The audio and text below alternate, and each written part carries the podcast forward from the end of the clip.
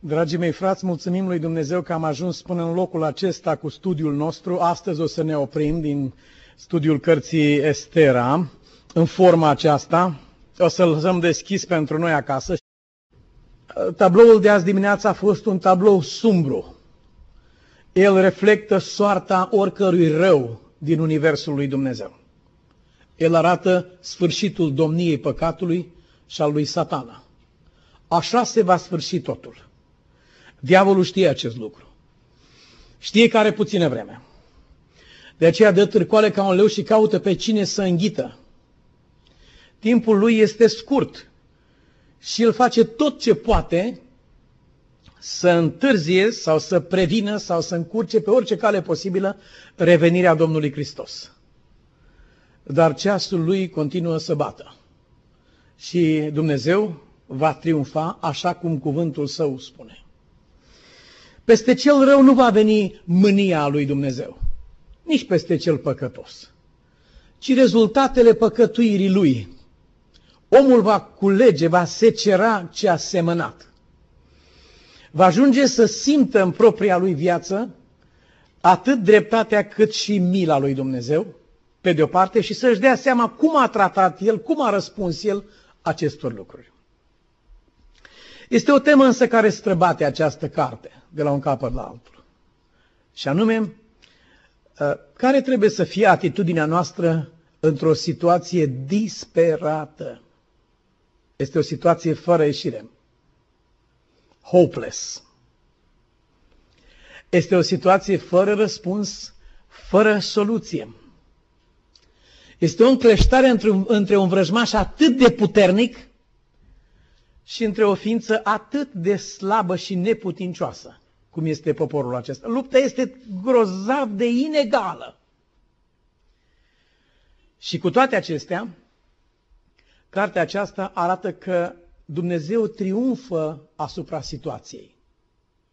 Nu se vorbește dacă situația triumfă pentru unul sau pentru altul, ci faptul că Dumnezeu este deasupra acestei situații. Oricât ar fi ea de grea pe pământul acesta.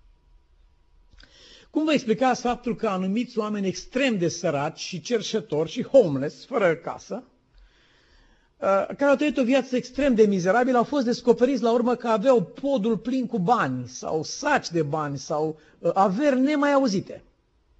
Cine poate să-mi spună? Cum? Erau bolnavi. Deci cadrul medical și sigur, imediat ai gândit la diagnostic. Mirela, da. Uh, erau bolnavi și pentru unii erau de invidiat, știți, unul zice, ah, dacă aș avut eu banii aia. Noi am avut în Loma Linda un astfel de homeless. Și multă lume era acuzată că nu-și face milă de bietul homeless. Uite, un oraș întreg de, de, de adventiști, de ce case au ei aici și de bietul omul ăla când la piață, când la gară, când la pe străzi, se târăște, înfășura cu un nylon, săracul, vai de el. Și într-adevăr că săracul vai de el într-o zi a murit, numai că aceia care l-au găsit, l-au găsit și cu o pernă frumoasă de bani, pe care îi strânsese în timpul anilor, suficient să aibă un om să-i cheltuiască într-o viață întreagă dacă știe cum să-i folosească. Și cineva și-a pus întrebarea cum de a trăit așa omul acela. De ce umblă unii oameni în aceste condiții? Au fost descoperite case în New York unde au locuit unele dintre cele mai sărace ființe cunoscute, mizerabile, care au trăit numai din coși, din ce mai de la alții acotase. Și când, când au fost des, desfăcute casele lor, oamenii au fost înspăimântați ce depozite uriașe de bani erau acolo cât ce proprietăți dețineau persoanele acestea. Și a zis, cum e posibil așa ceva? Nu vreau să fac un deserviciu cerșătorilor, acum să nu vă închipuiți că toți cerșătorii sunt așa săraci. Nu, nu e adevărat. Unii sunt originali. Dar, dar aceștia nu erau originali. Erau și ăștia, și ăștia originali. Ce, ce puteți să spuneți despre această categorie de oameni? Deci cum au putut ei trăi această viață atât de mizerabilă în mijlocul la atâta avere ce au putut să dețină? Cum? De ce? Nu s-au respectat pe ei înșiși și eu zic că s-au respectat foarte tare. Ă, atât de tare încât au rezistat ispitei de a cheltui banii pe care îi aveau. Așa de mult și-au respectat vederile, nu? Cum? Lipsă de educație. Ăștia erau oameni foarte educați, să știți că unul nu cred că se putea controla când avea atâția bani. Punea mâna pe ei și cheltuia. Dar ăștia erau așa de educați încât nu cheltuiau un cent. Ba nu, idealul lui era să nu cheltuie niciun ban. Ăsta era idealul lui. Sistem de valori diferite. A, Dănuț, te apropii. E, dacă ai spus chestia aceasta, te rog, elaborează puțin pe sema asta. Au și, și vreau să-ți dau o mână de ajutor. Ce gândeau ei despre ei și cum se vedeau ei pe ei înșiși? Da. Idealul lor de viață, acesta era. Să fii un om care ai bani foarte mulți, în timp ce trăiești ca ultimul mizerabil posibil. Și n-a putut nimeni să schimbe felul lor de viață. Au rezistat ispitei, au rezistat ocaziei care li s-au oferit și tot ce au avut, pentru că în mintea lor, deși au avut averi și au cumpărat proprietăți și au deținut, în mintea lor ei erau homeless. Un om nu este ce este, sau ce îl vede lumea că este. Un om este ceea ce el în mintea lui. Aceea rămâne. O soră de la București s-a mutat la țară. Și când s-a mutat la țară, s-a a mutat și pălăria cu ea. Știți că în București avea pălărie. Dar la țară să fie o soră cu pălărie era urăciunea pustirii, mai ales în zona acolo. Ceva, pentru unele surori au considerat că acesta e un semn al sfârșitului lumii. Deci când a apărut uh, uh, femeia aceasta săragă cu pălărie, nu era o, era o pălărie, dar în orice caz. Și bineînțeles că imediat uh, fețele erau lungi de obicei, dar acum s-a făcut extra lung, toate știți când în, în, în biserică, în momentul când a apărut biată, biată femeia aceasta. Și ziceai că toți au nopți nedormite, erau vineți pe sub voi pe aici, toată lumea și uh, nu s-a uitat, dânsa povestea, zice, nu s-a uitat nimeni spre mine ca să nu mă încurajeze cineva cu privirea cumva, știi? Toată lumea s-a uitat în față, deci n-a avut nimeni eye contact cu mine. Imediat a urmat un comitet după prânz și subiectul comitetului a fost pălăria uh, femeii respective. Și unii oameni au spus la ce grad de corupție va ajunge satul. Până la urmă, sfârșitul lumii venea din treaba asta în final. Dacă se mergea pe linia asta, acolo se ajungea. Și frații au chemat-o și nu, nu i-au dat uh, un scaun să ia loc pe scaun când a intrat acolo. Nu i-a spus, luați loc și dumneavoastră puțin. Au chemat-o și uh, să scoată cât de repede posibil de acolo din, din camera uh, comitetului și au spus, uite, sora, nu se poate, la noi aici sunt oameni credincioși, noi ne umblăm cu treburi de astea, care îmblați dumneavoastră. Și în sfârșit i-au luat femeii pălăria din cap. și dânsa zice, frate, eu nu sunt o persoană să mă încăpățânez, eu să țin la pălărie. Și eu am purtat o toată viața, de-aia mi cu ea aici. Mie nu mi-a seama că se uită cineva la mine, că pentru mine era normal. Zice, și am dat pălărie jos. Am luat-o și am aruncat-o. Dar vă spun drept, în inima mea, tot cu pălărie eram. Pentru că am purtat-o toată viața, știi ce? Îmi venea instinctiv să pun mâna să-mi aranjez pălăria.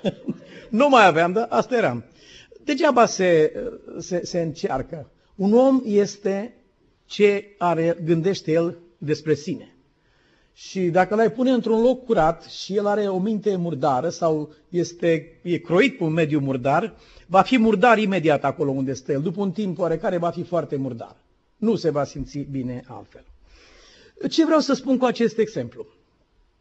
Noi avem la dispoziție bogățiile cerului și puterea lui Dumnezeu, dar dacă în mintea noastră suntem homeless, suntem oameni fără speranță, fără nădejde, lepădați, pierduți, josnici, ieftini, de nimic, indiferent ce ne-ar da nouă Dumnezeu, să ne umple casele cu daruri, cum s-a întâmplat cu biată cerșătoarea asta din New York.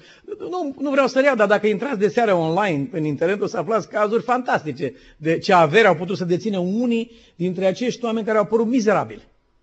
Degeaba toate bogățiile cerurilor ne sunt date, noi vom continua să trăim ca niște paria. Nu vom accesa, nu ne vom apropia. Nu vom lăsa ca acestea să lucreze în viața noastră, fiindcă avem modelul ăsta în capul nostru și vom merge cu el mai departe. Aici lucrează Dumnezeu, aici, aici operează pocăința. Pocăință însemnează schimbarea minții.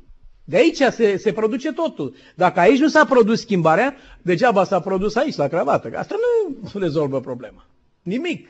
Aici, schimbarea minții. Situația în care poporul iudeu a fost adus prin prin um, uneltirea lui Haman Agagitul, situația aceasta părea o situație fără speranță. Și, dacă ați observat, când Estera, la îndemnul lui Mardoheu, a mers la împărat, cu ce gând a mers ea? Cine poate să-mi spună? Da. Da. Nu, ea nu a mers pentru viață.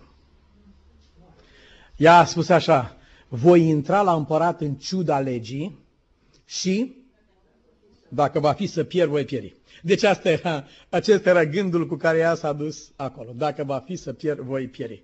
Practic ea trebuie trecută în linia marilor martiri. Ea, ea nu s-a dus acolo cu, că, cu speranța că va ieși de acolo. S-a dus cu prețul propriei ei vieți. Dar o voi face, a zis ea. Mă voi duce în ciuda legii. Și dacă va fi să pierd, voi pieri. Minteam cu ocazie despre un băiețel la cărui grupă sanghină s-a potrivit cu a sorei lui care avea nevoie urgentă de o transfuzie.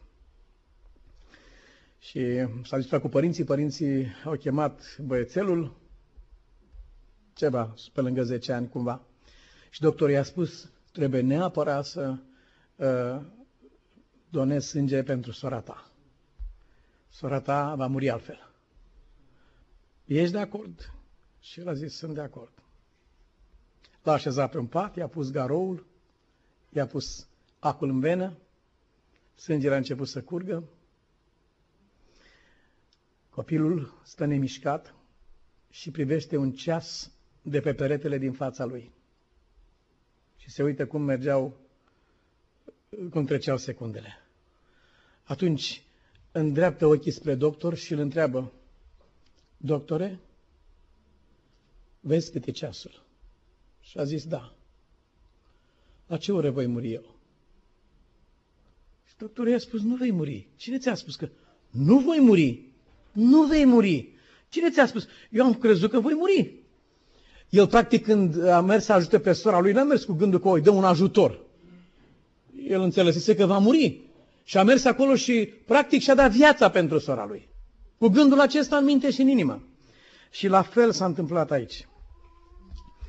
În fața unei situații de genul acesta, aparent fără speranță, sunt trei mari minciuni care pătrund în sufletul unui om. Și vă rog să urmăriți acum și să-mi spuneți dacă, uh, dacă se reflectă în realitate sau nu. Minciuna numărul unu este că situația în care te găsești este fără ieșire. Asta e minciuna numărul unu. Este fără ieșire situația. Din motivul acesta s-au produs multe sinucidere. Oamenii au fost convinși de diavolul că situația este fără ieșire. Și nu era așa. Nu era așa. Chiar dacă nu era niciun răspuns la oameni, era un răspuns la Dumnezeu. Chiar dacă nu era niciun răspuns văzut de mine sau de tine sau de persoana respectivă în acea situație, nu înseamnă că nu era unul. Nu, pot să spun, nu poate cineva să pretinde că a evaluat toate posibilitățile și e fără speranță situația aceasta. Nu, noi nu suntem Dumnezeu. Numai când o spune Dumnezeu că e fără speranță o situație, atunci este fără speranță. Dar până la Dumnezeu, tu ești decât un simplu om care evalua și tu de două, trei unghiuri situația respectivă și gata, ca și gânda cu în gogoașa lui, acum ai văzut cât e universul de mare. Stai că e puțin mai mare decât gogoașa asta în care este gânda cu acolo. Nu. No. E minciuna numărul unu. E fără speranță. Nu e adevărat. Trebuie să spun așa, eu în acest moment nu văd nicio speranță. Dar am pe cineva care vede mai mult decât mine. Ce văd eu? Cine sunt eu? Eu sunt propriul meu Dumnezeu să spun lucruri definitive. Fără speranță este situația aceasta. Nu. No. Mardohei a spus, nu este fără speranță. Postim, ne rugăm și acționăm.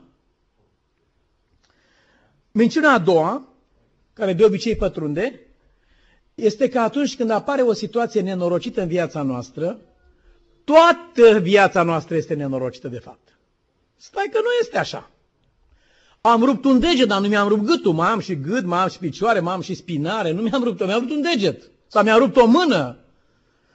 Dar nu, satana încearcă să arunce o umbră asupra întregei vieți când a apărut o situație de acest gen în viață. Totul este compromis. Totul este pierdut. Nu este așa. Am pierdut într-adevăr o bătălie, dar n-am pierdut războiul. Stai liniștit. Sunt atâtea alte posibilități. Când la oameni nu mai este nicio cale de ieșire, la Dumnezeu sunt mii de căi de ieșire. Nu este totul compromis. Biblia spune, tot mai era ceva bun în Israel. În ciuda faptului că era așa idolatrie și crimă și desfrâu și ce nu s-a pomenit ce era acolo, și Biblia zice, tot mai era ceva bun în Israel. Am avut un, un uh, copil, un prieten care, uh, și l-am și acum, care are anemie culei. Și a avut probleme mari de mic, pierdere grozavă de, de sânge, rări și tot felul. Și el îmi povestea mie că a fost în spital cu doctorița care îl iubea cel mai mult și că la un moment dat când uh, ea a văzut că el o să moară, îi ieșise o măsea și nu s-a mai oprit sângele luni de zile din, din, uh, de unde a ieșit măsea aceea, a continuat să curgă sânge zi și noapte pe pernă, umplea perna de sânge și uh, uh, le, îl, îl păștea o, o grozavă penurie de sânge și uh, el îmi povestea mie, avea vreo probabil 8-9 ani atunci, acum este om în lege. Și îmi spunea, zice, doctorița, când a văzut că mor, a plecat și și-a luat liber pentru că, zice, ea, fiindcă mă iubea, nu vrea să mă vadă când mor. Așa mi-a, asta a fost explicația care mi-a dat-o el mie. Pentru că ea mă iubea pe mine și nu vrea să mă vadă când mor. Zice, și așa era că eu trebuia să mor. Dar îmi spune el atunci, de ce? Dar Domnul s-a uitat la mine și a zis să-l mai lăsăm pe Cristian. Tot mai e ceva bun în el, știi? Așa, și așa se face că a ajuns el acasă, acum este și el uh, om în toată firea este căsătorit, este e, așa cum trebuie să fie orice om. Dar așa a gândit el atunci. Nu uita, deci, este un lucru care e rău în viață, e nenorocit, ești înfrânt într-o anumită privință, este o bătălie pe care o pierzi, dar nu totul este pierdut. Nu. Contează pe bunătatea lui Dumnezeu, nu este totul pierdut. Nu arunca toate lucrurile din pricina unuia singur. Dumnezeu va da putere ca situația aceasta să fie depășită. Nu pune semnul egal și nu generaliza. Nu generaliza. Intri în panică, intri în disperare dacă generalizezi. Din potrivă, sunt atâtea lucruri de care poți să te bucuri. Sunt oameni care s-au, și-au pus capă zilelor datorită situației financiare cumplite în care au fost. Și-au pus capă zilelor. În timp ce altul era undeva plin de bani, dar care era bolnav, distrus, nenorocit complet și gândea, of, Doamne, dacă n-aș avea niciun ban și dacă aș avea toate datorile din lume, nu mai sănătos să fiu. Așa gândea un altul undeva. Și unul pentru că n-a mai avut bani s-a, s-a spânzurat, s-a, s-a nenorocit. Iar a treia minciună care este plantată de diavolul în mintea noastră este că o nenorocire, odată ce lovește undeva în viața noastră, este permanentă. Este pentru vecii vecilor. Nu e pentru vecii vecilor. Nu este.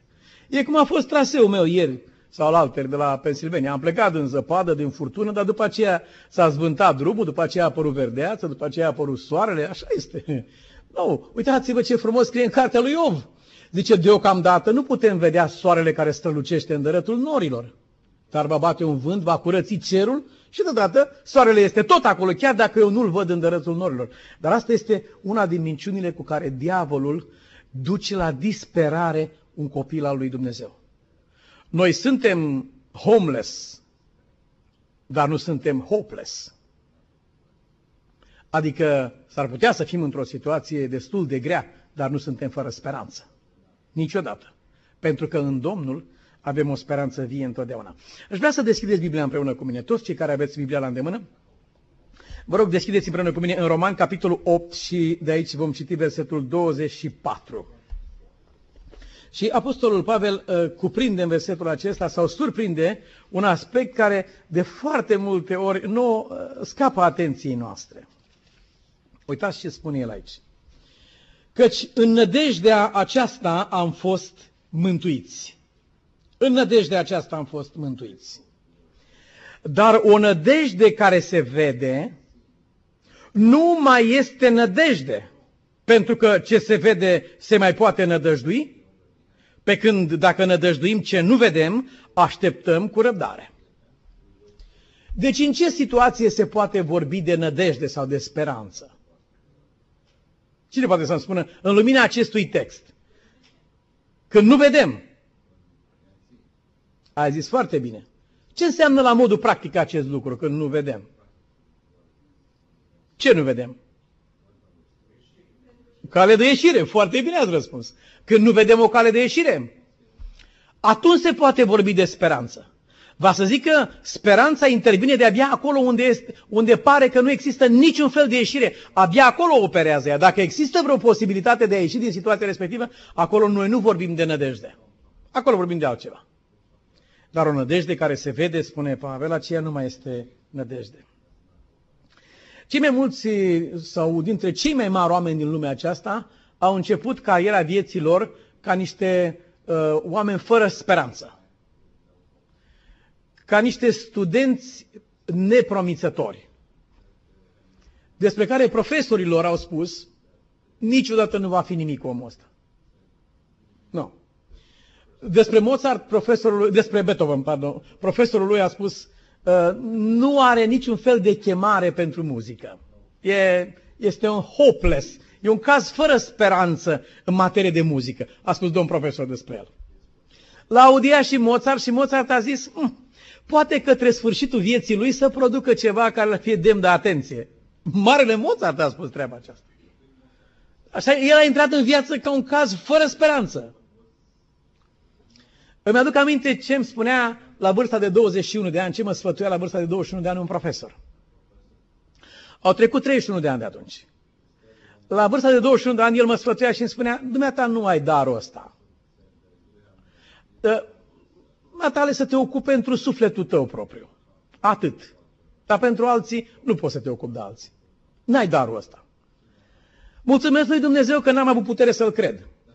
Dacă aș fi avut putere să-l cred, azi nu eram aici. Dar el așa mi-a spus. Și mulțumesc Domnului că încă mai în viață omul. Dar el așa mi-a spus. Mi-a spus că nu, nu este niciun fel de speranță în direcția aceasta. Și mi-a zis să nu mă supăr și să nu mă descurajez. Nu știu dacă din încăpățânare sau din ce o fi soția, ci că din încăpățânare, dar eu când văd că un lucru pare nerealizabil, mă angajează mai tare în clipa aceea. Zic, să știi că, să știi că se poate. Dacă vreodată arată așa de descurajator, să știi că e speranță. Adică acolo unde nu se vede nicio nădejde. Ceea ce au experimentat nenumărați oameni, experimentează și copiii lui Dumnezeu.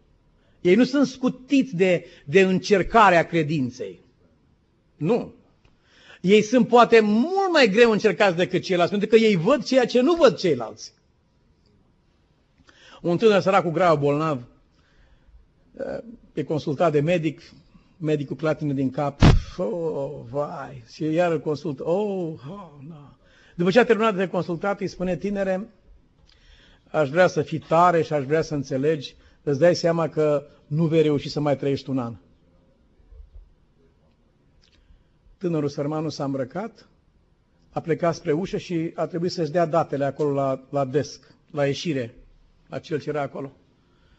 Și a spus încet omului de acolo, zice, omul ăsta mi-a distrus ultima speranță. Speram și o să mai trăiesc un an. Și uh, cel de la desk a spus, să știi că bine a făcut. Înlocuiește-o cu o altă speranță. Pune una să trăiești 50-70 de ani. Ce pui numai pentru un an? Așa nu se poate așa ceva. Pune ținta mult mai sus. Adică nu, da, nu, nu numai că nu-l crezi pe omul ăsta, înlocuiește cu ceva mai serios, omule. Pune o țintă mai înaltă. Dacă asta joasă nu se poate atinge, pune una mai înaltă, mai sus. Pentru că atât de frumos ne îndeamnă un cuvânt inspirat. Puneți-vă ținte înalte, nu ținte din acestea la nivelul uh, necuvântătoarelor sau găinilor din o gradele gata ziua scurma acolo. Capul sus, vulturul țâșnește printre nori, printre munți. Și când este destul de bătrân, își smulge penele și își rade ciocul și își rade ghearele și face altele noi și zboară din nou. Întinerește din nou ca vulturul. Așa scrie Scriptura. Nu accepta eșecul. Nu accepta imposibilul, căderea, deznădejdea. Nu sunt acestea pentru oamenii lui Dumnezeu. Spurgeon povestește că s-a confruntat teribil cu depresia. Ă, pur și simplu, depresia îl făcea să zacă uneori săptămâni întregi în pat ca un om bolnav și pierdut definitiv fără niciun fel de speranță. El care inspira speranță la 16.000 de oameni. Dar el era fără speranță în dreptul lui. Și într-un timp povestește el că a stat și s-a gândit la acest fel de viață. Cum se face că eu care dau speranță atâtor oameni, eu însumi n-am speranță pentru mine? Și după aceea, când a depășit stadiul acesta, zice, mi-am dat seama că depresia pentru mine era un fel de Ioan Botezătorul. Totdeauna prevestea o mare binecuvântare care urma să vină. Și ce atât mă bucuram când mă cuprindea depresia, spuneam, băi, să știi că vine ceva bun din nou. Deci dura din ce în ce mai puțin până când în final nu m-a mai vizitat. N-a mai venit la mine, pentru că nu mai avea de lucru. De aceea, în Cuvântul lui Dumnezeu avem această neclintită speranță și cartea pe care noi am studiat-o arată că de la o totală și imposibilă situație în care un om poate fi la un moment dat, Dumnezeu îl poate duce în cea mai înaltă și mai triumfală poziție posibil. El poate să facă lucrul acesta pentru noi. Este aici în cartea aceasta către încheiere și în ultimul verset, chiar ultimul verset, ceva care ar trebui să ne intereseze pe noi ca români. Nu numai pe noi ca români, ar trebui să intereseze orice nație, dar pe noi ne interesează în dreptul nostru ca români, fiindcă suntem români. Și uh, ar trebui să nu-i fie nimănui rușine să mărturisească sau să stea înaintea oamenilor cu felul în care l-a creat Dumnezeu pe el, în ce nație a dat Dumnezeu viață lui și din ce țară vine el și din ce popor, indiferent ce se povestește sau ce se aude. Nu, dacă Dumnezeu lui nu i-a fost rușine să-mi dea mie viață în această nație și în acest popor, nici mie nu mi-este rușine să mărturisesc pentru ceea ce lui nu i-a fost rușine în dreptul meu. Uh, n-aș vrea să trecem, uh, să zăbovim asupra paginii aceleia în care uh, decretul lui Haman a fost reversat și iudeilor li s-a dat voie să se apere. Mii și zeci de mii de oameni au continuat și au îndrăznit să-i atace în ziua aceea. Și au murit cu miile peste tot. Nu se scrie că a murit niciun iudeu. Ei au fost înarmați și s-au apărat. Personal nu, nu susțin ideea de război, niciodată. Războiul este demonic. A fost inventat și pornit de însuși satana. Însă dacă e vorba de un război de apărare, cred că sunt dator să stau cu viața și cu sângele meu pentru copiii mei și pentru oamenii din jurul meu și să fac ce pot să opresc acest lucru. Să fac tot ce pot să opresc acest lucru. Ei au pornit un război de apărare extraordinar. Și ei n-au înțeles această necombatanță, frate, noi nu punem mâna pe armă. Lasă că pune diavolul dacă tu nu pui mâna pe armă. El o să pună, o să intre în casă la tine, o să-ți omoare copiii și tu să nu pui mâna, că el asta vrea de la tine. Nu, nu cred că are vreo justificare un război de agresiune undeva. Niciodată. Dar un război de apărare, fie că e un război duhovnicesc, fie că e chiar un război armat, un război de apărare cred că este legitim. Și nu cred că este drept ca un copil al lui Dumnezeu să stea cu mâinile în sân când vede primejdia venind peste țară. Dacă ai văzut și ai stat cu mâinile în sân, i-a spus lui Ezechiel, n-ai făcut ce ai putut pentru a preveni nenorocirea asta, sângele victimelor va fi pe hainele tale. Iudeii s-au înarmat cu toții și la ziua respectivă, în ciuda faptului că tot imperiul, cele 127 de ținuturi, au aflat ce s-a întâmplat, au fost unii oameni atât de înrăiți, de turbați, încât s-au aruncat la luptă împotriva lor și au pierit pe motivul acesta. Aș, m-aș opri pentru o mică paranteză aici. Știți că în Biblie spune Mântuitorul ce se întâmplă cu un duh rău când e scos dintr-un om. Știți, da? Când e scos dintr-un om, zice, merge în locuri pustii, uscate, uh, adică nu și-o poate ierta. Cu alte cuvinte, e atâta de, de rănit pentru că a fost înfrânt, nu și-o poate ierta și merge în locuri pustii și stă acolo și se pedepsește pe sine, se flagelează în locuri pustii și fără apă. De ce să nu stea în Las Vegas, că e atâta nu, frumos acolo? Ce să cauți tu în deșertul Mojave? Dar stă între cactus, uscați, între pietrișuri din astea, în dezolare teribilă, să se pedepsească pe sine pentru înfrângerea asta pe care a suferit-o. Și acolo face planuri din nou. Face planuri și se întoarce din nou. Și verifică dacă cineva locuiește în casa aceea a sufletului omului aceluia. Dacă o găsește goală de prezența Domnului, se duce repede, anunță alți șapte mai răi decât el, are grade superioare, are, dacă el e plutonier, să zicem, are plutonier major, are plutonier ajutant, are uh, șapte mai răi decât el. Se duce și cheamă pe aceștia și toți ocupă casa aceea a sufletului omului acelea, starea lui ajunge mai rea decât cea din timp. Vreau însă să vă pun o întrebare ciudată. Unde credeți că se duce Duhul cel rău dintr-un om când omul acela moare?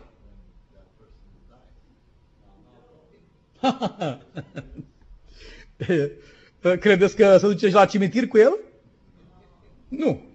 Diavolul încă nu se duce la cimitir. Dar o să se ducă. Nu se duce la cimitir. Dar unde se duce atunci? Cum? Se duce, da, se duce degeaba, practic. Ce să faci? Așa să te duci. Dacă n-ai nicio adresă în Las Vegas, unde să te duci, ce să faci pe acolo? Nu când te duci undeva, cauți și tu o adresă, un telefon ca să suni pe cineva, să vezi dacă poți să intri. Se repatriază. Păi nu, dar vechea locuință a murit. Deci unul a murit. La familie se duce. În deșert se duce. Bine, acolo se duce pentru un timp din ăsta de, de gândire, dar, uh, fraților, aș vrea să vă întreb, unde s-a dus duhul acesta de lepră al lui Naaman Sirianu? Unde? La Gehazi s-a dus. Vedeți că Gehazi nu s-a îmbolnăvit numai de lepră.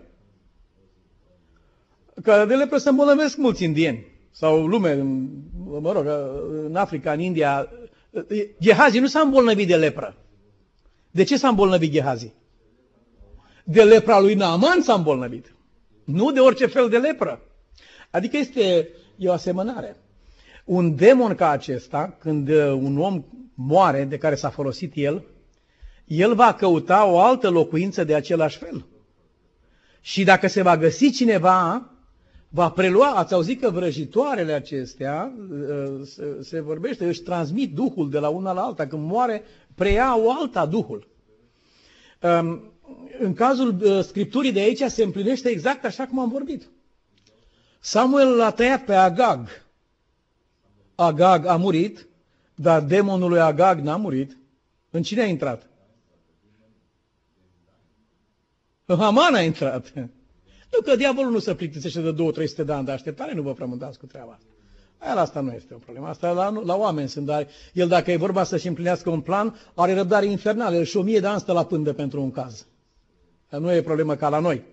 Dar Duhul din Agag, cel rău, Duhul lui de ură împotriva lui Israel, de ură mortală, care a lăsat multe mame fără copii și a distrus pe mulți în Israel, Duhul acesta, zice în Biblie, a fost peste Haman. El a urât la fel. Agag a murit, dar Haman uh, a continuat slujba Duhului acestuia celui rău. Fraților, uh, suntem uh, și în, în primejdia de a ne bucura că cei răi au sfârșit-o sau vor sfârși cumva. Nu este aceasta rezolvarea. Nu, dacă moare un om rău, Duhul rău din el intră în altul. S-ar putea să intre o echipă de șapte plus încă unul și să fie mai rea ca înainte. O singură rezolvare este atunci când Domnul va trimite Duhul acesta în iazul de foc, care este moartea a doua. Aceea de-abia este rezolvarea. Nu dacă moare Haman astăzi. Haman este o victimă el însuși. Este un ucigaș care cade ucis de propria lui mânie și furie. Uitați-vă ce frumos scrie însă despre Mardoheu. Uh, Mardoheu era cel din tâi după împăratul Ahasveros. Era cel mai cu vază dintre toți iudeii și iubit de mulțimea fraților săi, căci a căutat binele poporului său și a vorbit pentru fericirea întregului său neam. Sunt oameni care se pot numi pe bună dreptate apatrizi. Ei nu au patrie. Dar nu este cazul nostru. Noi nu suntem apatrizi. Noi am fost născuți într-o patrie. Noi putem să mărturisim oricând unde am fost născuți și care e țara noastră de origine. Noi suntem cetățenii acestei țări astăzi și este patria noastră aceasta astăzi și ne comportăm nu ca niște apatrizi, ci ne comportăm ca niște cetățeni demni cu privire la neamul nostru, facem tot ce putem în lumea aceasta, așa cum a scris aici Biblia despre Mardoheu, era cu vază între iudei, iubit de mulțimea fraților săi, a căutat binele poporului său și a vorbit pentru fericirea întregului său neam. Pentru aceasta. Chinezii nu mă cunosc. I-aș ajuta cu plăcere. Dar Dumnezeu îmi cere mie ca primă datorie să-mi ajut frații de o nație cu mine, pe români, să mă lupt pentru ridicarea neamului meu. Băi, ați auzit ce fac românii, ți și rușine, auzi acolo, au mâncat lebede de nu știu, din lac, din Viena, tot felul de, de povești. Ai auzit, măi, ăia erau români care nu știu ce au făcut unde. Da, și eu am auzit asta, dar întrebarea mea este, ce ai făcut tu pentru ridicarea acestui neam, afară de faptul că ai spus bancuri și povești despre neamul acesta? Ce ai făcut tu pentru ridicarea neamului acesta? Cu ce te-ai luptat tu? Unde ai vorbit de bine? Ce ai căutat să faci? Vă mărturisesc că sunt extrem de plăcut impresionat, dar sunt și temător în același timp, când aud aici în Reading, în Pennsylvania, cum sunt de bine vorbiți românii de către autorități, cum sunt de bine văzuți de către populația orașului. Ce vorbe extraordinare se spune despre ei acolo. Și mă întremură inima și zic, Doamne, românii noștri vor fi la înălțimea așteptărilor acestor oameni, vor, vor uh, dezamăgi cumva pe oamenii aceștia sau vor satisface ce a spus oamenii aceștia. Mardoheu a înțeles datoria lui pentru neamul lui. Doar el era vărul împărătesei și putea foarte simplu să fie ascuns undeva sau trimis cu avionul în altă țară, foarte ușor. Dar el nu a preferat acest lucru. El știe că are o țară, are un neam în care s-a născut și știe că are o datorie față de neamul acesta. Și ca atare el se luptă să-și ajute neamul lui să-l ridice, să se apropie mai mult de Dumnezeu. Nu cred că este Evanghelie mai înaltă decât aceea care ne face să ne punem speranța în Domnul Hristos și care ne face ca prin speranța aceasta să ridicăm familiile noastre, să ridicăm adunarea noastră, să ridicăm neamul nostru și lumea în care ne găsim. O mulțime de critici se găsesc printre noi care să vorbească despre adunarea noastră. O, că e așa, că e pe dincolo, că e pe dincolo. Cele rele să se spele. Cele bune să se adune. Pe alea să le luăm cu noi, ce a fost bun, luăm cu noi cu toată dragostea și ce a fost rău să fie la ei. Adică la ăștia despre care menționarăm 7 plus 1. Acolo se meargă lucrurile acestea. În ce ne privește? Să luptăm pentru binele casei lui Dumnezeu unde am fost chemați. Îmi este greu să înțeleg la un moment dat spiritul unor oameni. Suntem foarte binevoitori și gata să ajutăm lucrarea, misiunea. Nu știu dacă e popor care sacrifică așa cum sacrifică adventiștii. Suntem admirația tuturor bisericilor. Mulțime de pastori de la alte biserici mă bat pe spate cu sămânțele, lasă, domne, că la dumneavoastră, haide, mine, dacă ar fi la noi ce la dumneavoastră, pe cum dau adventiștii, domne, și eu mă lupt cu ăștia de la mine în familie să dea zecioală, nu vor ăștia să dea și la dumneavoastră, domne, care dau zecime și așa mai departe. E cunoscut spiritul acesta. Vreau însă să vă mărturisesc o boală pe care am sesizat-o în biserici. Nu în toate, aș păcătui să generalizez. Suntem foarte gata să ajutăm o lucrare în afară undeva. Dar foarte puțin gata să ajutăm aici la noi acasă. Asta nu este lucrare la noi acasă, știți. Lucrarea e numai undeva unde noi nu cunoaștem, undeva depărtat, misterios, așa și spune că acolo am dat în lucrare. Dar oare covorul ăsta nu trebuie măturat, care e aici? Acesta nu este lucrarea lui Dumnezeu, ca cineva să măture covorul acesta? Uite, aici sunt niște hărți pe tavan, a curs ploaia. Și uitați-vă, sunt niște hărți galbene acolo pe tavan. Aceasta nu este lucrare misionară? Nu ziceți da, vă, nu? Da? A, uite, a scăpat la cineva și a zis da. Da. Uite, aveam un bec acolo care fâlfâia tot timpul și ne enerva la cor și ne aduceam aminte de el numai când începea să fâlfâie. Uh, văd că cineva l-a schimbat. Marian cred că e autorul moral la treaba asta.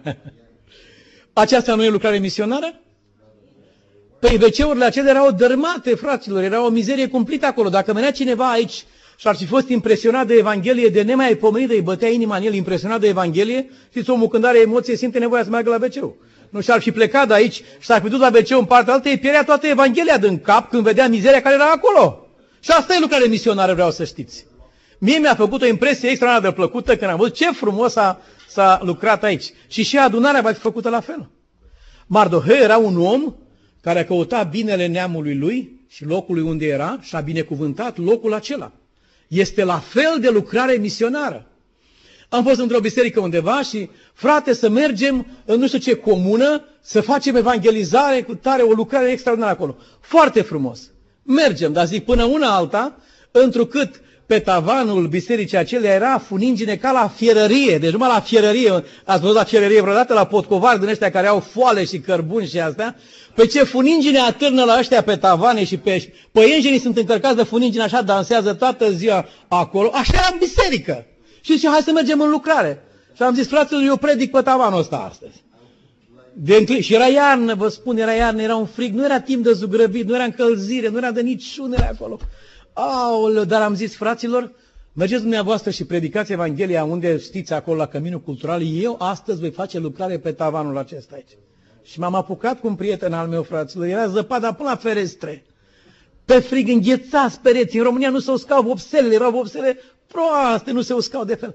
Așa ne-am chinuit, am gletuit, am îndreptat, am făcut tot, am turnat o Biblie mare din Ipsos, am făcut ce a trebuit frumos, toate astea am, am pus culoare peste tot, am făcut și cu ajutorul lui Dumnezeu înainte de anul nou, biserica aceea era atât de plăcut. Lasă frate, nu faceți aici, frate, că și așa noi o să facem altă biserică.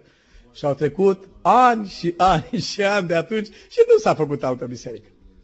Iubiții mei, Biblia spune așa, dacă nu are cineva grijă de cei din casa lui, adică în primul rând de locul acesta de aici, s-a lepădat de credință. De ce? Pentru că vine cineva aici, capătă o impresie proastă și indiferent ce Evanghelie am predicat noi omului aceluia, pereții și casa în care stântem sau atitudinea noastră în bănci vor dărâma influența Evangheliei care se predică. Mardoheu a vorbit despre pentru binele neamului lui, pentru binele adunării lui. Frate, să nu vorbește așa de adunarea noastră.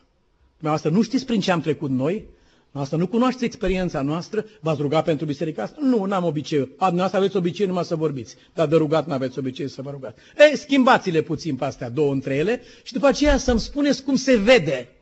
Când veți sta pe genunchi, să-mi spuneți cum se vede o adunare când te uiți la ea de pe genunchi, sau când te uiți la ea din picioroange de sus, cine ești tu și te uiți în vale, acolo sunt amărâții aceia. Cine, cine sunt ei? Ce fac acolo? Nu așa erau priviți oamenii lui Dumnezeu în toată istoria? Scumpii mei, ce scrie despre Mardoheu aici este o lecție care pentru sufletul meu a fost cutremurătoare. L-a binecuvântat Dumnezeu, l-a îmbrăcat cu o mantie albastră, i-a pus o cunună pe cap, i-a dat locul de prim-ministru în imperiu, l-a făcut iubit de oameni, l-a făcut vorbit de bine de tot norodul și a plă- bine plăcut lui Dumnezeu să-i lase numele aici în istorie. Și să ne lase nouă ca un bun și frumos exemplu. Dumnezeu să ne ajute, scumpii mei, și așa cum, uh, nu știu dacă ați, uh, ați văzut o carte foarte frumoasă, se numește Numai cu fica mea. Este și film. Merită văzut filmul. Numai cu fica mea se numește. O căsătorie între o cetățeancă americană și un, uh, un musulman. Este o istorie adevărată. Am avut și eu harul să cunosc, harul amar să cunosc o persoană direct care a fost într-o astfel de situație și ajuns acolo în situația aceea fără niciun fel de speranță omenească. Vă rog, urmăriți din, din acest punct de vedere, citiți cartea asta sau împrumutați, luați DVD-ul de seară dacă vreți. Uh, numai cu fica mea se numește. Uh, cum? Da, uh, în, în engleză, deci uh, nu fără fica mea, not without my daughter. Luați de seară, uh, dacă aveți timp, acest DVD și urmăriți, vă rog, din punctul de vedere al unei situații fără speranță. Să vedeți un exemplu acolo de o ființă omenească ce a refuzat să accepte faptul că nu există nicio speranță. A refuzat să accepte. Urmăriți acolo să vedeți cât costă un telefon, să dai un telefon undeva. În ce hal a fost bătută, omorâtă, fiindcă a dat un telefon. Dar a continuat să dea telefoane. A continuat să... Pe cine să cunoști într-o țară străină? Cine să te ajute? Când ești o femeie pierdută cu un copil, cu o fată, în mijlocul unei lumi atât de ostilă. Și luptând, așa cum scrie Biblia, nădăjduind împotriva oricărei nădejdi, a ajuns în final aici, cu fica ei, așa cum a spus. Să ne ajute Dumnezeu să pune și să avem și noi această deviză. Nu voi merge înaintea lui Dumnezeu fără copiii mei. Not without my children. Vă amintiți ce a spus Moise domnului Faraon, care îi propunea o ieșire foarte confortabilă din Egipt? A spus, nici o unghie din ce avem nu rămâne aici. Absolut nimic. Copiii noștri merg cu noi, tot ce avem merge cu noi. A continuat persecuția, vă întreba asta, nu-i nimic. Dar nu rămâne nimeni aici. A luptat pentru acest lucru și a ieșit cu toții și cred că atunci când el a privit de pe țărmul Mării Roșii, fluviul acela de oameni care se îndreptau spre libertate și spre viață și spre mântuire, când a văzut miile și sutele de mii de copii, de băieți și de fete salvați din cuptorul de fier al Egiptului, cred că sufletul lui s-a umplut de o bucurie sfântă. Să ne rugăm lui Dumnezeu să ne dea și nouă Duhul acesta și încrederea aceasta și să luptăm pentru mântuirea celor din jurul nostru, așa cum luptăm pentru propria noastră mântuire și așa cum a luptat Mântuitorul nostru pentru mântuirea noastră. Și Domnul să fie lăudat pentru toate în veci. Amin. Vă invit la rugăciune. Tată, îți mulțumim în momentele acestea pentru tabloul speranței și al nădejdei nemuritoare pe care le avem în Tine, Tatăl nostru. Îți mulțumim că în Tine avem motive să credem întotdeauna. Nu ne lăsa, Doamne, să ne pierdem vreodată încrederea în Tine. Nu lăsa ca slăbiciunea firii noastre să ne copleșească în vreun fel vreodată, Tatăl nostru. Te rugăm din toată inima să ne ajuți ca în situații care aparent vor fi fără ieșire și fără speranță, să vedem în Tine singura și adevărata speranță. Să ne aduci aminte, Tatăl nostru, că noi vedem doar în parte și cunoaștem doar în parte și că acolo unde noi nu mai vedem nicio cale de ieșire, Tu vezi mii de căi.